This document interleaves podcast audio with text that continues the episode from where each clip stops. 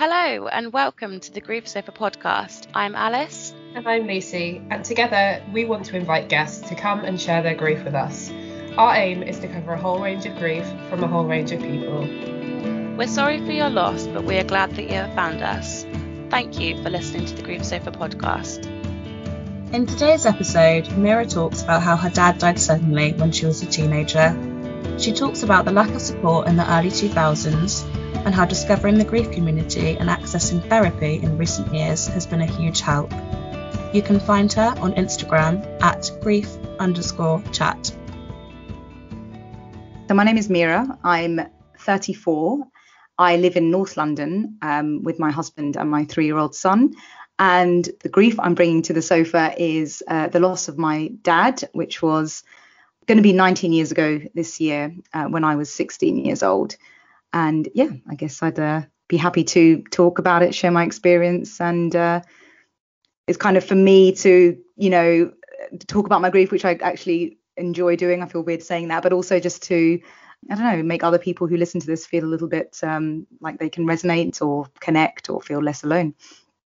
I think it's funny that you say you think it's weird talking about it because me and Alice quite frequently say like we could talk about our dads all the time, and I think there's yeah. something about losing your dad where you just kind of want to keep their vibrance alive. So can you Absolutely. tell us a little bit about him and and your relationship?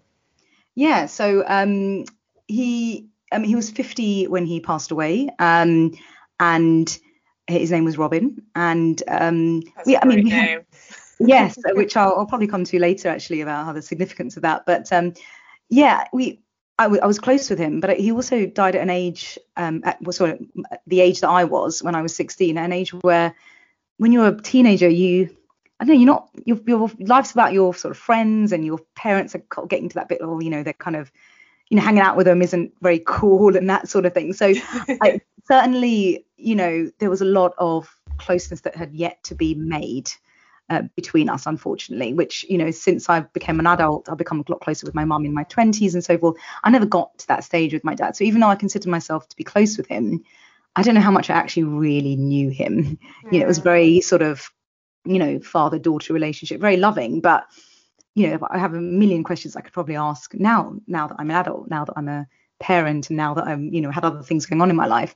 Um, so yeah, but we were close in a. It was a very sort of father daughter thing. I think I was a bit of a daddy's girl growing up. Um, so yeah, we were close um, in that sense, but it was very sort of child dad kind of relationship. Yeah, sure. I was still a child when when when he died, pretty much.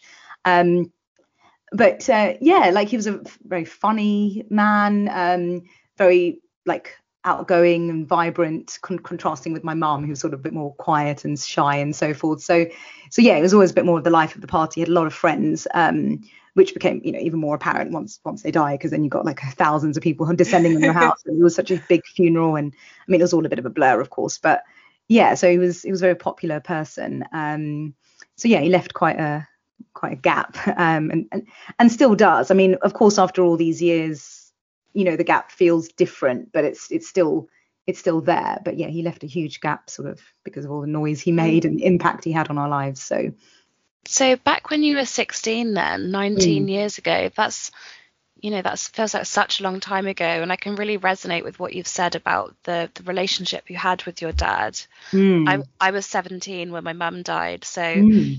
it's that thing of where the relationship hasn't turned into that adult relationship when it's very much, yeah, like you say, child and parent relationship. Do you have yeah. many memories of when he died? Like, do you remember how it felt or what you were thinking or what you were feeling, or is it all too blurry? Um, I do in a way. I mean, it was it was it was a sudden death, unfortunately. So it was kind of you know came out of nowhere. So he was well up up until he died. So yeah, I mean, I remember the because of that, it was there's a lot of shock and a lot of delayed grieving because of the shock and the sort of you know all, all of that so yeah I, I do remember parts and there are parts that are really hazy as well i, I resonate with a lot of what you because i actually just just literally listened to your mm. episode alice today mm-hmm. um actually only a couple of hours ago i finished it so i really resonated a lot with what you said about you know some bits just being completely non-existent in my head but there are some bits mm. that is like you know the moment that we found out he died and you know certain things and who came to our house first and some things like that stand out but then there are lots of faces of other people i just don't even know if i ever saw them. I'm, I'm sure i did but you know so those kind of things. So i i do remember some feelings but some feelings are just so long ago because it's yeah. way over half my life now ago. So um, a lot has happened since. So yeah some yeah. things unfortunately end up going going out of your memory. Um, it's, it's interesting, isn't it? Like, and I think you are so right in what you say about um, when it's a sudden death, the shock that comes with that is so monumental, and you just go into autopilot and you don't know what you're doing most of the time. I mean, this is certainly how I it felt for me. Yeah. And you're so right in what you say about how memories just become far and few between. But it is really significant how certain faces or certain things stick out above the rest. I find it quite intriguing. Yeah, and I wonder why that is. You know, what what is it about that particular memory that stands out and about something else that doesn't stand out? Um, but you're right about the autopilot thing. It was very much, yeah, you're kind of catapulted into this um, you know, you've got to get these things done, you know, and there's you've got to inform people and I don't know, which is the same obviously in all deaths and things. But yeah, yeah it was just yeah, I just had to kind of get on with it. And I suddenly felt like I became an adult in that very second to um, oh I've got to you know I, I remember helping a lot with you know funeral preparations and going and shipping people around with some random uncle that I just met that turned up on a house that day didn't know who he was and he's like we need to go and pick up this person from the airport and all these things so I just remember just you know being very practical um, straight away which didn't really help when you just want to sort of feel and grieve and so forth but also maybe I also needed that distraction because I was in such a sh- state of shock and you're so young. I mean, you're dealing with all of this. You're helping with the funeral and the arrangements, and you know that's that's impossibly hard. So you talk about these, you know, lots of people coming to the house. You know, what what happened in those days following? Did you have lots of support? Do you have siblings? Yes, I've got an older sister who um, is four or five years older than me. So she was 20 at the time. Um, unfortunately, she was in um, France at the time when my dad passed away. So we then had to call her and let her know. So it was just myself and my mum that were, were with him mm. um, at the hospital when he died. And um, we'd already told her about an hour before that we were in the hospital, but we didn't know how quickly he would he would take a turn for the Gosh. worse because um, it was so mm. sudden. So yeah, mm. to call her and sort of say, we called him and said, oh yeah, dad, you know, you know, he's in he's in the hospital where everything's fine. She's like, okay, fine. You know, he just dropped her off at the station just two days before uh, to get the train to the airport or whatever.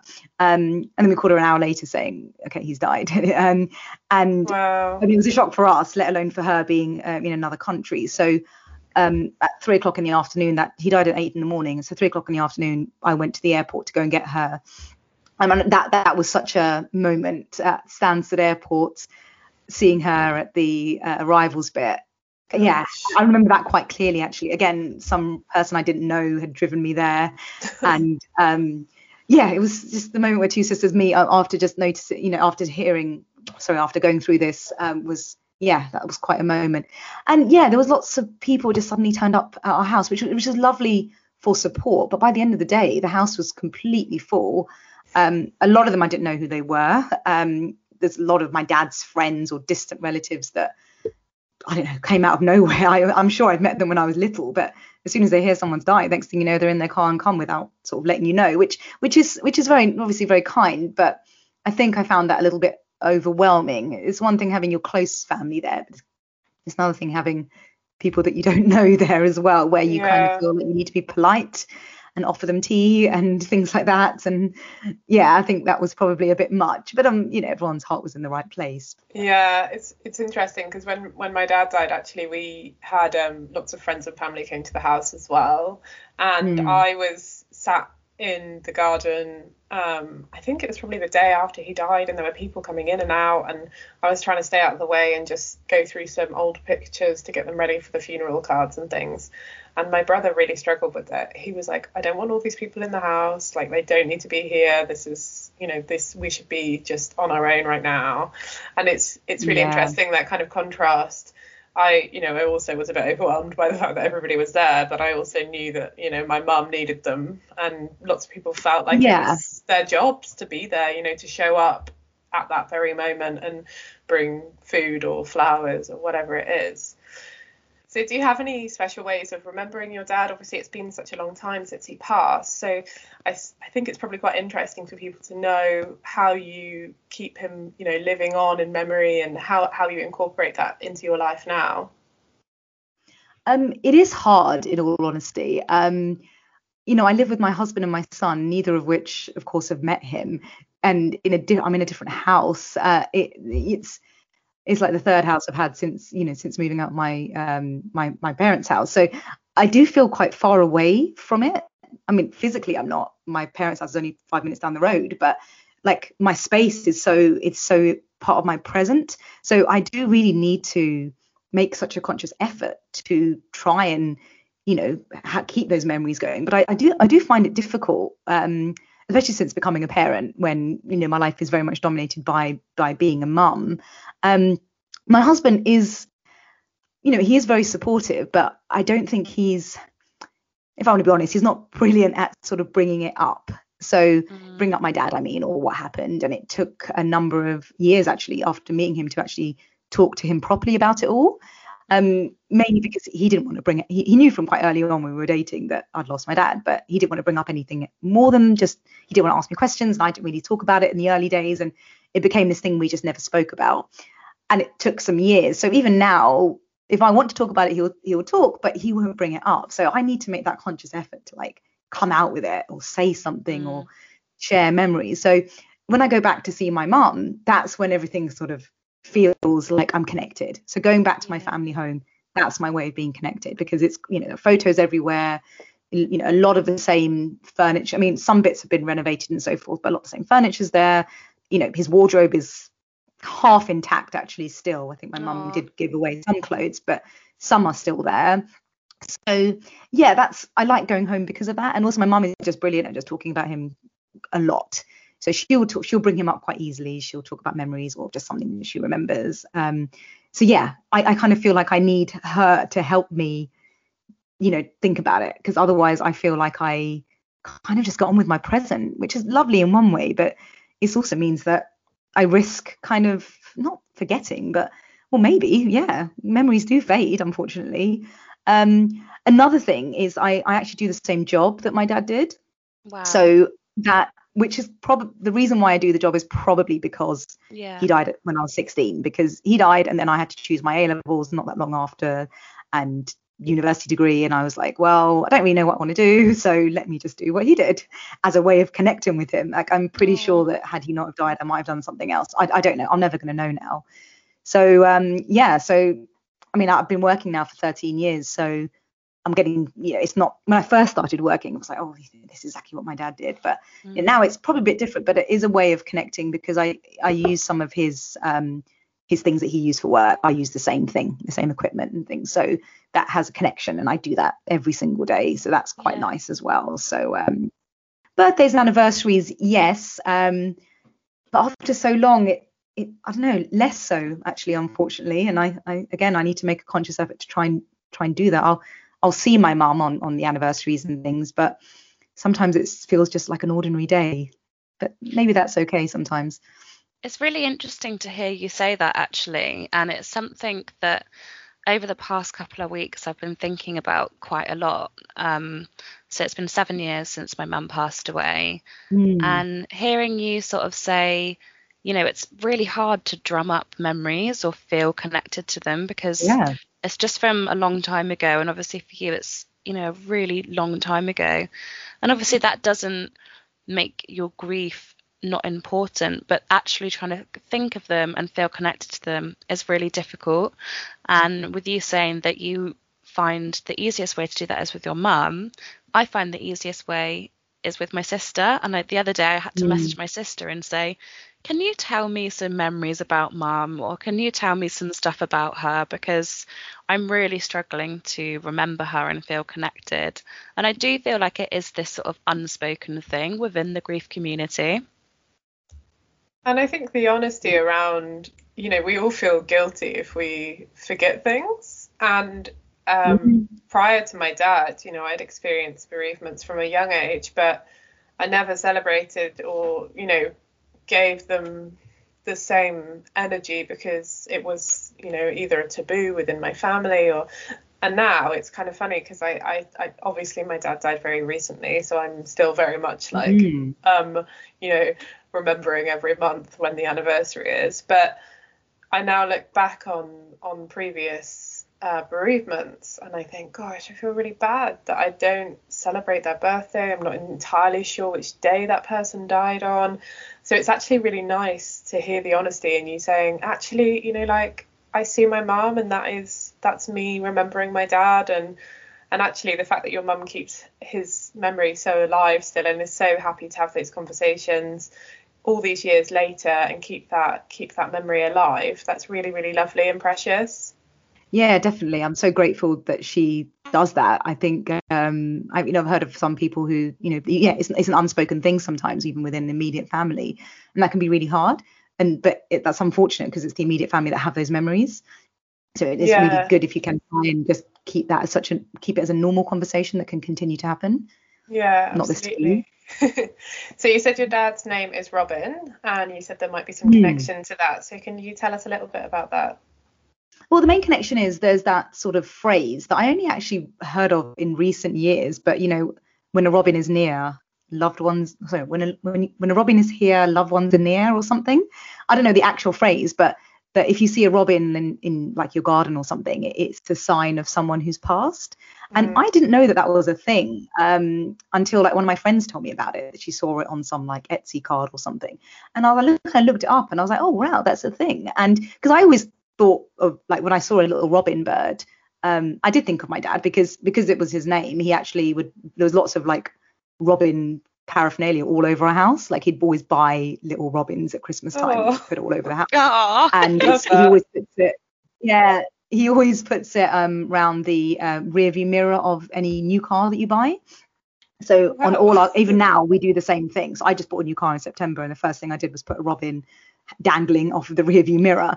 It, it's just like a, a thing. So it's you know it's continued to be this thing that reminds me of him. But also I've noticed that other friends who've lost people or whatever, you know, it's a thing for them because it is a thing like that. You know, Robin signified like a past one. Um, when I got married, um, my wedding photographer you know hundreds of photos of people and us and everything and he only took one photo of an animal and it happened to be a robin singing no in in our wedding venue, and it was such a beautiful photo. And I don't know, I don't I don't know how much I believe in signs. I don't think it's actually a direct sign from my dad. I don't truly believe that he's unfortunately I don't believe he's out there trying to show me a sign on my wedding day. However, it was such a nice thing to see when we got our wedding photos that there was the one photo that's of something other than our faces or our guests' faces was a singing singing Robin Bird. And yeah, that. that's something which was quite significant on my wedding day when he was obviously very, very missed and such a huge day for him not to be a part of. To kind of have that photo there, which I then dedicated a whole page of our album to just that one photo of a Robin Bird, um, which was really nice. So that's the significance of his name. And any time I see a little Robin Bird out there or in our cars or whatever. I think that's so nice. And actually that's a way that you sort of stay connected by doing, you know, doing that to your car. That's just so lovely. So you run a Instagram page called Grief Chat. Do you want to tell us a little bit about that and how it started and how you find that page? Yeah. Um. So uh, as I said to you at the beginning, that I um I found uh, Kat's um, Dead Parent Club podcast about uh, maybe a year and a half to two years ago now, um, and then I found this huge Instagram community after that. And I also went as a guest on her podcast again uh, about a year ago. Um, and from that, I just felt like I just wanted to have a bit of an outlet, really, to be fair myself. I don't post that often, actually, not uh, at the moment, probably not that often at all, but I definitely sort of look at other pages quite a lot. But it's, I don't know, it's just a way of um, connecting with like like-minded people and like. Mm-hmm you know, who've had similar experiences because I do know of a couple of people in my life who have lost parents or people, but there's a difference between maybe people who've lost people, but also people who are like-minded in their loss as well. Yeah. I like talking about it, but I've got a very good friend of mine who lost her mum about six years ago, and I, I, I, to my understanding, as far as I've tried, we're very different. I don't think she likes discussing it and talking about it, and it's just something that we you know we're yeah. there for each other but we haven't really truly connected about it and that's completely fine i mean everyone is different but i, I feel like i'm lacking that sort of friendships in my life of i'm not not that i'm trying to wish uh, you know loss on people around me not yeah. at all i'm not but you know all, all these years i just haven't had people who have lost somebody and wants to share about it in the same way that I would. So I have just been very silent in all these years. Um, I have I have a friend of mine that was very much there for me um, all those years ago, but she hadn't gone through a loss. She was a brilliant friend, she still is my friend, but you know the difference between somebody who's actually gone through it, right? So yeah, yeah, it's always something that's missing. Um, and I didn't think I realized how much it was missing until I found this you know this podcast from Kat, and I listened to loads of these episodes, and I thought I resonated with what every single person. yeah, and I think yours was one of the first ones I listened to actually. I resonated with so much of what people were saying. I was nodding mm. at every episode, uh, pretty, pretty much binging it really because I was like, this yeah. is, I feel so validated just by hearing someone else talk. And even if their grief was different or different ages or whatever, I still felt there was something unifying about it. There's always something that somebody says, and you think, gosh, yeah, me too. Or I can relate to that yeah. or whatever. And it's those feelings of validation that are so important. And, you know, I guess that's why you wanted to then go on and start your page. It's why we're doing this podcast. And obviously, 19 years ago, Instagram wasn't a thing when your dad died. Absolutely. So yeah. How did you cope? You know, did you, how did you get support or did you just not get support? Did you just stay silent?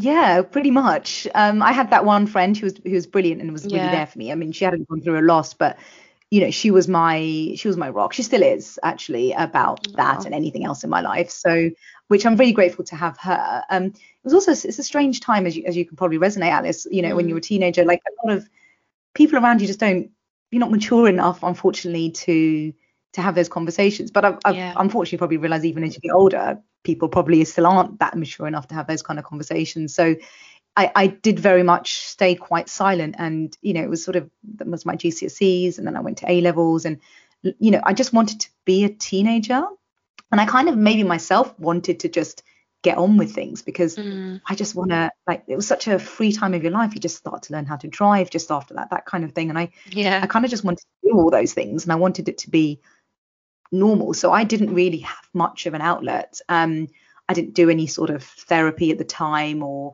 you know, school didn't. Um, it was a bit sh- shocking, really, in a way now, but you know, school didn't offer any sort of pastoral care, which it's I think crazy. in hindsight maybe should have really been done. Actually, um, probably should have, and I'm sure that that does happen now. There's no, in, it was, internet was in its infancy, so I really did have nothing, unfortunately, um, around me other than that one friend, and and family were great, but yeah, there wasn't really necessarily. They were great for other things like bringing food or what have you. I'm talking yeah. about sort of extended family, and then within my close family, like my mum and my sister, it's it's hard when you're all going through the same loss, really. So it's so hard to lean on them. I wanted to be strong in inverted commas for my mum, and mm-hmm. I don't I, I didn't then go to her emotionally. So yeah, I think I just buried it to be fair. And I think it's probably all coming out like now. I was yeah, I was just gonna say, you sort of spoke about, you know, this sense of burying your grief and you know, you spoke about how you just wanted to be a normal teenager and carry on and do mm. normal teenage things.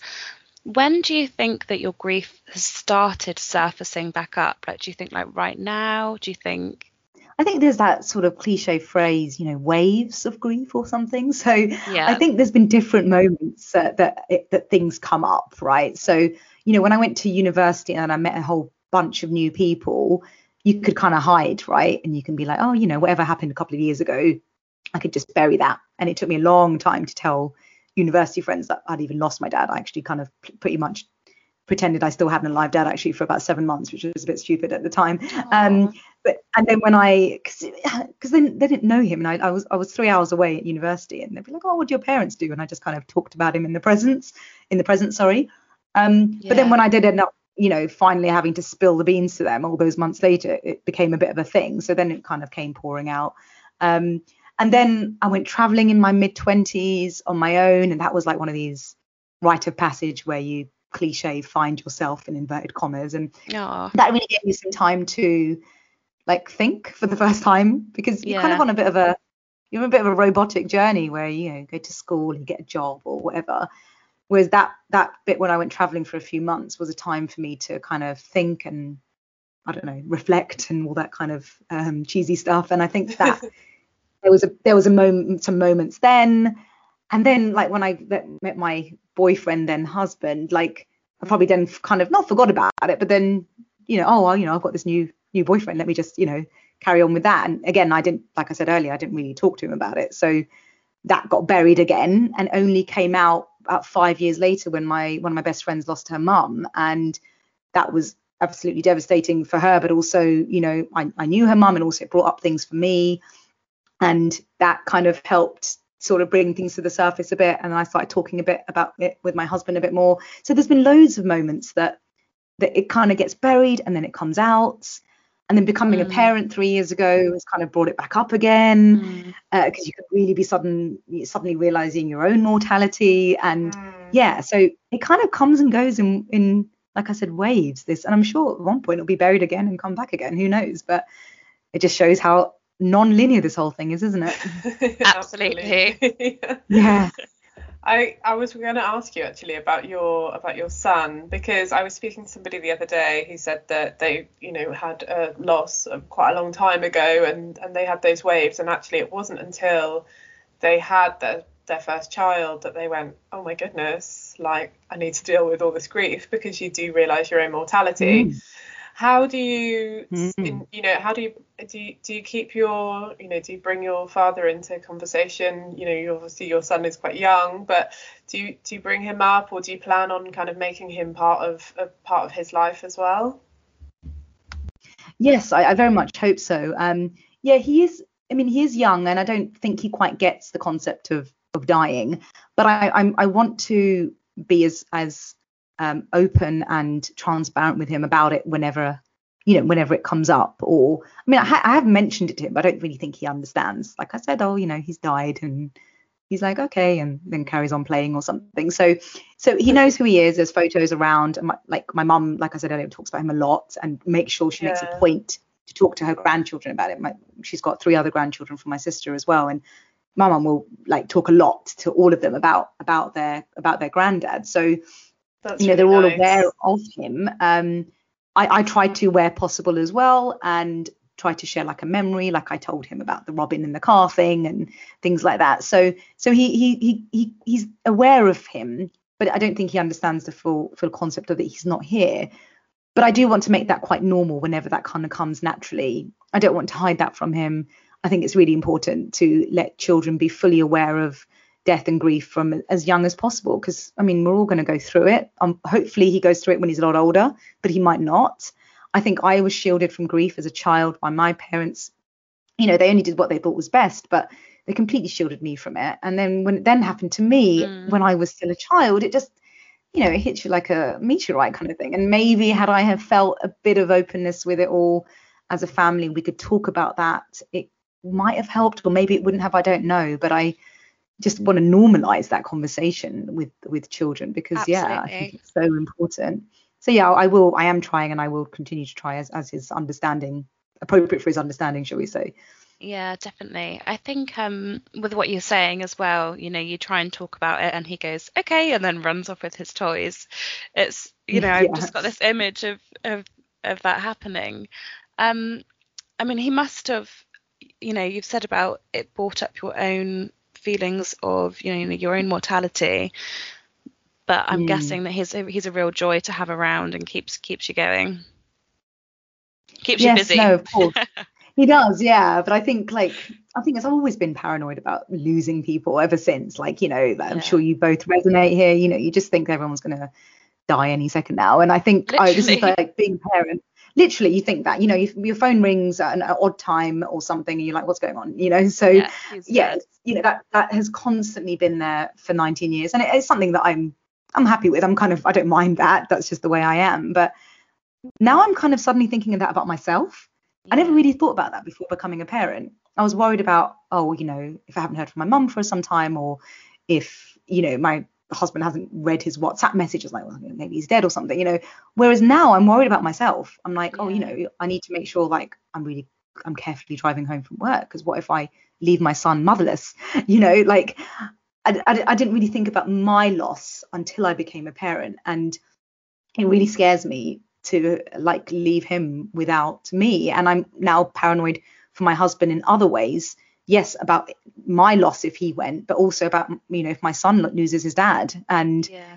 it's kind of bringing up a lot of paranoia about that. And I, I think my husband thinks I'm probably a bit, a bit silly the way I am about it, but I'm just like, well, you know, he's got no clue. I mean, my, my husband is so fortunate enough that he has just not gone through a loss at all in his 34 years. So um, uh, well, he's lost a couple of peripheral, but you know, nothing. You know, it's he's you know not nothing like what I have. So yeah, I, he just he just accepted that's just the way I am. I'm just going to be kind of super paranoid, but it's also made me be a lot more present and in the moment with my son and not putting things off and you know things like that and always just trying to yeah just in case it's the last time you know so yeah i think it's really interesting what you said about the whole phone call thing because I can mm. totally resonate with that. And so, unfortunately, both of my parents I found out had died just via a phone call, and both of them were sudden deaths.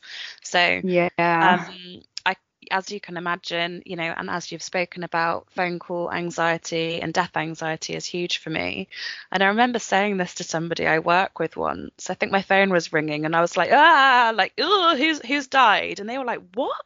You're crazy. And yeah. I was like, no, if you have found out two people have died via a phone call, you're gonna get anxiety about phone calls and death anxiety. Like and it's funny because this man is in his 50s and both of his parents are alive and in their 80s. So, of course, he's not going to have that right. same anxiety. no, abs- absolutely. Yes. It's, it's, I guess it's become worse since we've kind of like got smartphones and we are sort of expecting people to be, you know, like I, I think of it not just when I get a phone call, but if my mum hasn't responded to a phone call or something or, or a text or something. And like I'm so like oh, but oh, and how come she hasn't looked at her phone for three hours? you know, like yeah, what's going like, on? We're um, meant to all be ready, readily available at every yeah, point of our moment exactly. um, I completely expect that of her, unfortunately, that she'll just like, you know, respond straight away. And even it was just a couple of weeks ago that I had to call her at 9:30, which is not very late at night, but I was like, I texted you at seven, like, what's going on? And she's like, just watching a film. I'm so sorry. and uh, yeah, it's um, I just laugh it off and just like, oh, you know, I'm glad I'm checking in on her. I mean, she lives alone, so I, you know, it's, it's important that someone does. So, um, but yeah, it's uh, I don't think that'll ever change. Um, yeah. but I'm, I'm I'm fine about it though. It's it's I don't think it necessarily negatively impacts my life actually. So I'll carry on yeah. being paranoid. I like that. I think we're all going to be paranoid. Mm. yeah, I think it's fine. Yeah. Have you got anything that you can give us as your sort of the biggest things that have helped you through your grief? I know that you said that you know you haven't had that kind of friendship that has. I mean, you've had friendships, but not the kind of re- the relationships where you can actually relate on the same kind of bereavement. But have you got any kind of big things that have really helped you on your day to day, whether it's now or whether it was, you know, when you first lost your dad?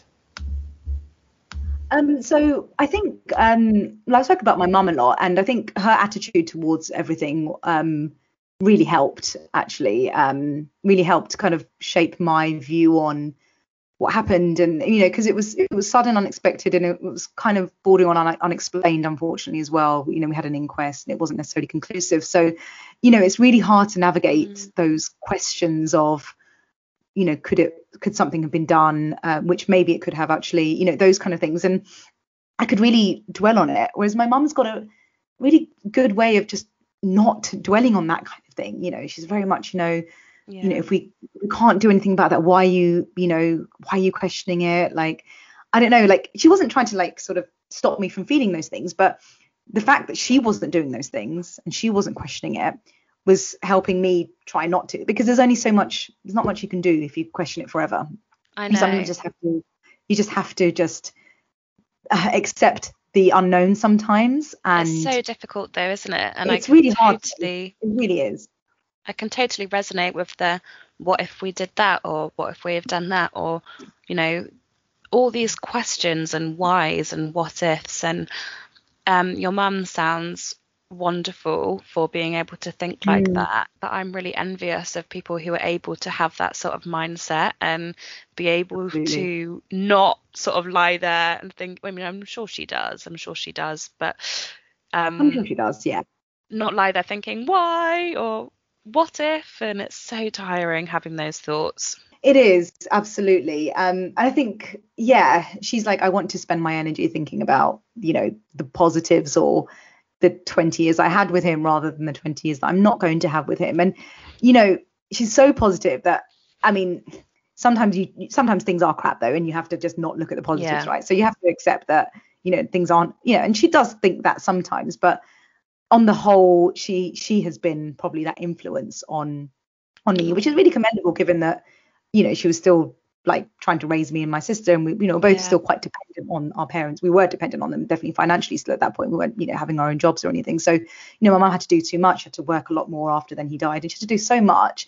And she actually took on you know all the kind of like i mean i remember dealing with the funeral and so forth but she did all the sort of like you know the probate stuff afterwards and yeah. all that kind of thing. And i didn't get involved at all. And my sister was at university and i just don't know how she did that all on her own. And i think yeah, I think I'd say my mom is probably my biggest sort of influence, and I'm so, so, grateful. Um, and I just hope that I have been there for her as well, and yeah. I, I, hope so. I don't think we're emotionally very connected about it. Um, like we don't sit there and cry about it, or we haven't a lot, um, but we're there in other ways. Um, yeah. So I think that was probably the big thing at, at, at the time. Um, I think in subsequent years, I probably have had to deal with a lot of it sort of on my own, unfortunately, or, or, or what have you. But um, a couple of years ago, I did uh, start therapy for the first time mm. um, in my life, and it was that was triggered by um, a miscarriage that I'd had in in 2019. So it wasn't triggered by my dad or anything else, but that miscarriage kind of brought up feelings of grief, and I then realised that I had a lot in me that I hadn't dug into, and you know, therapy is something which is a bit more normalized now, so that's why it felt okay to do. Yeah. But back in 2002, I don't, I don't even think I'd heard of it, or, or I, I don't even know what I was thinking. So it just mm. wasn't a, wasn't a thing. So, um, yeah, I ended up being in therapy for quite quite a while, actually, well over a year. So, um, it started off talking a bit about my miscarriage, but then next thing you know, it goes down this rabbit hole, and I think that that really helped because I hadn't spoken about it much over the years, and I think I really needed I needed some space to just let it all out without um, having to talk to the other person about their life or anything. Just just time for me and um, yeah, and you know it shows that even after a number of years, you can still you could still get help in inverted commas if you want to call therapy that. You know, you could still you know, mm. it's never too late to start um, exploring those things should you want to go down that route. So I think that's been something which has helped me um, uh, recently. And then starting this instagram page is just a way of feeling validated. I think you just need to feel heard whether it's whether it's by strangers on the internet or by yeah. stranger the therapist or, or or real people in your life. I think it's um nice to feel less alone. I think anything yeah. that makes you feel less alone helps helps in your grief because it can be really lonely. Absolutely. And i think that's a really important message for people to hear that you know there isn't a time limit on on when that help runs out there isn't a time where mm. you hmm. know you can't revisit that grief but also there's there's probably not going to be a time where you're going to feel completely without that grief and there will be things that will trigger hmm. you along the way whether that's you know um, you know recent bereavements or whether that's you know other part you know other traumas that that trigger those that they trigger those feelings again. I know a lot of people when the pandemic started that triggered those feelings of grief again because it was suddenly mm. like the world stopped and and sometimes when you're living in your grief, that's what it feels like. It feels like everything is changing and you can't quite keep up with it. Did you find that you know how have you found the pandemic? You know, being being a mother to a young child as well as as well as you know dealing with this, these other bereavements as well. Um, it's been um, it's been interesting because I kind of feel that like a lot of people can like resonate with the feeling of like like isolation in a, in a different kind of way you know so like you know suddenly all my like my friends like the vast majority of my friends have got their you know both their parents and so forth you know everyone's suddenly so worried about their parents health you know yeah. and i think um i haven't really heard anyone really speak like that ever um unless you know their parents have been unwell for whatever reason over the years so it's you know it's something which i i am always worried about with, with my mom and my members of my family is, is their is their health and and so forth um and it that's felt like it was a quite strange i remember at the beginning feeling um like there was a bit of again like a little bit of less isolation with it because other people were starting to feel that way as well, and yeah. people worrying about their parents' mortality and so forth. And you know, I then you know became really worried about about my mum who was then living on her own. And uh, after some time, we were allowed to sort of bubble up with a person who lives on their own. But in those first few months, you, you couldn't, and it was just it was just awful. Um, mm. You know, to to to you know have her. She doesn't live very far from me, but um, to to be worried about her health, but also just not be able to to sort of see her mm. as well. So um, and then at the same time seeing all these awful, awful news stories around the world uh, and locally and everything of people losing, and you know, and every time, every time you hear someone else losing a member of the family or especially a parent and so forth, it's you know, it, it's a triggering thing. Every time I see uh, like a death or something in the news, you know, it's it's very very triggering, yeah. and there's been so much of that over the last year, and that certainly has um, triggered a lot. And I, I started my page know, in the middle of the pandemic and so forth, is you know, I, I, I, was looking at other people's pages a lot then. You know, I had, I had more time as well, sort of with yeah. less to do. So, yeah, definitely brought a lot of things up in my head um, in this last year, as it probably I'm, I'm assuming it's had, um, you know, for yourselves as well. If you could yeah. go back to when you're 16 and tell yourself something, mm. What would you tell yourself? Yeah, if I had to say, um, I mean, so I would say try and um, try and find some way to talk about it. Um, try and find someone who can resonate with. I think that's like something that you know I I lacked, and it's hard. It was hard to do that back in back in 2002, the age I was, and the resources that were there. But like, say if it was now, you know, it's quite easy to find things online. Like, you know, you can't, you know, your friends might not have any, you know, um, shared mm-hmm. experiences, but you know, try and find um, more outlets. I, I, didn't have enough.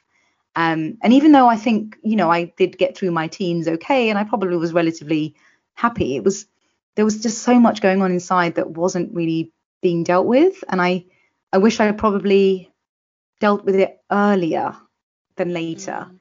So yeah, finding more outlets for it, more as in actual talking outlets, not outlets like going for a run or distraction outlets, but actually talking about how I'm feeling because that's something which I know I like doing. Mm. So I wish I would I wish I did that more and I would probably tell her to don't hesitate to talk about what happened or memories. Uh, it, I, I did it so so little that most of my friends just don't know anything.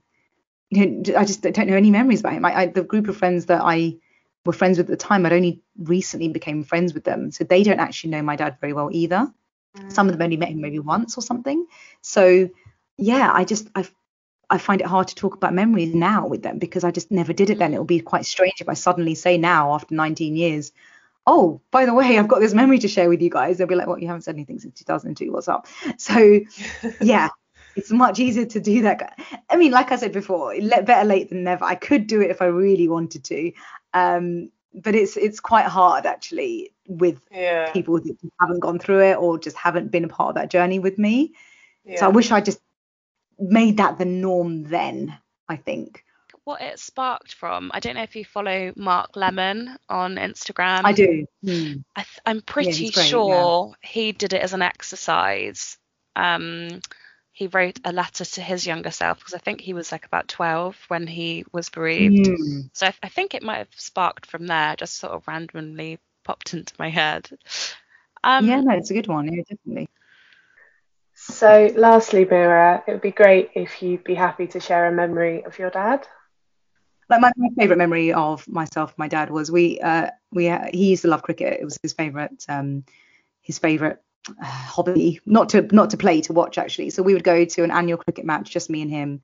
Uh, my mum didn't come, or my older sister didn't come, and it was our father-daughter bonding thing. Um, so yeah, that's my favourite memory. Every single year we'd go, we'd watch cricket. He'd buy me whatever food I want, ice cream, sweets. I mean, I did it from such a young age, from maybe six or seven, um, up until he died. And when he died, there were two tickets there for a uh, match about seven weeks later, um, which we ended up going to with my mum, and we got another ticket for for my sister as well, and we ended up scattering some of his ashes um, um, around the area as well, which um, which was yeah, like I mean, I, I I did try and keep it up, and I ended up going to a cricket match again. I think a couple of years later with a friend, and I've gone once with my husband a few years ago. Um, but I've kind of lost I have, I've lost that tradition, and I think I it was nice to kind of keep that as with him though, rather than keeping it up in one way because you kind of yeah. want to keep that memory as as that. But yeah, that's my favourite memory, and I'm really glad that I had something which was just for me and him.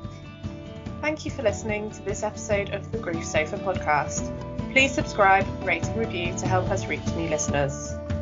If you have enjoyed listening and would like to join us on the Grief Sofa, please get in touch on Instagram at the Grief Sofa or email us thegriefsofa at gmail.com.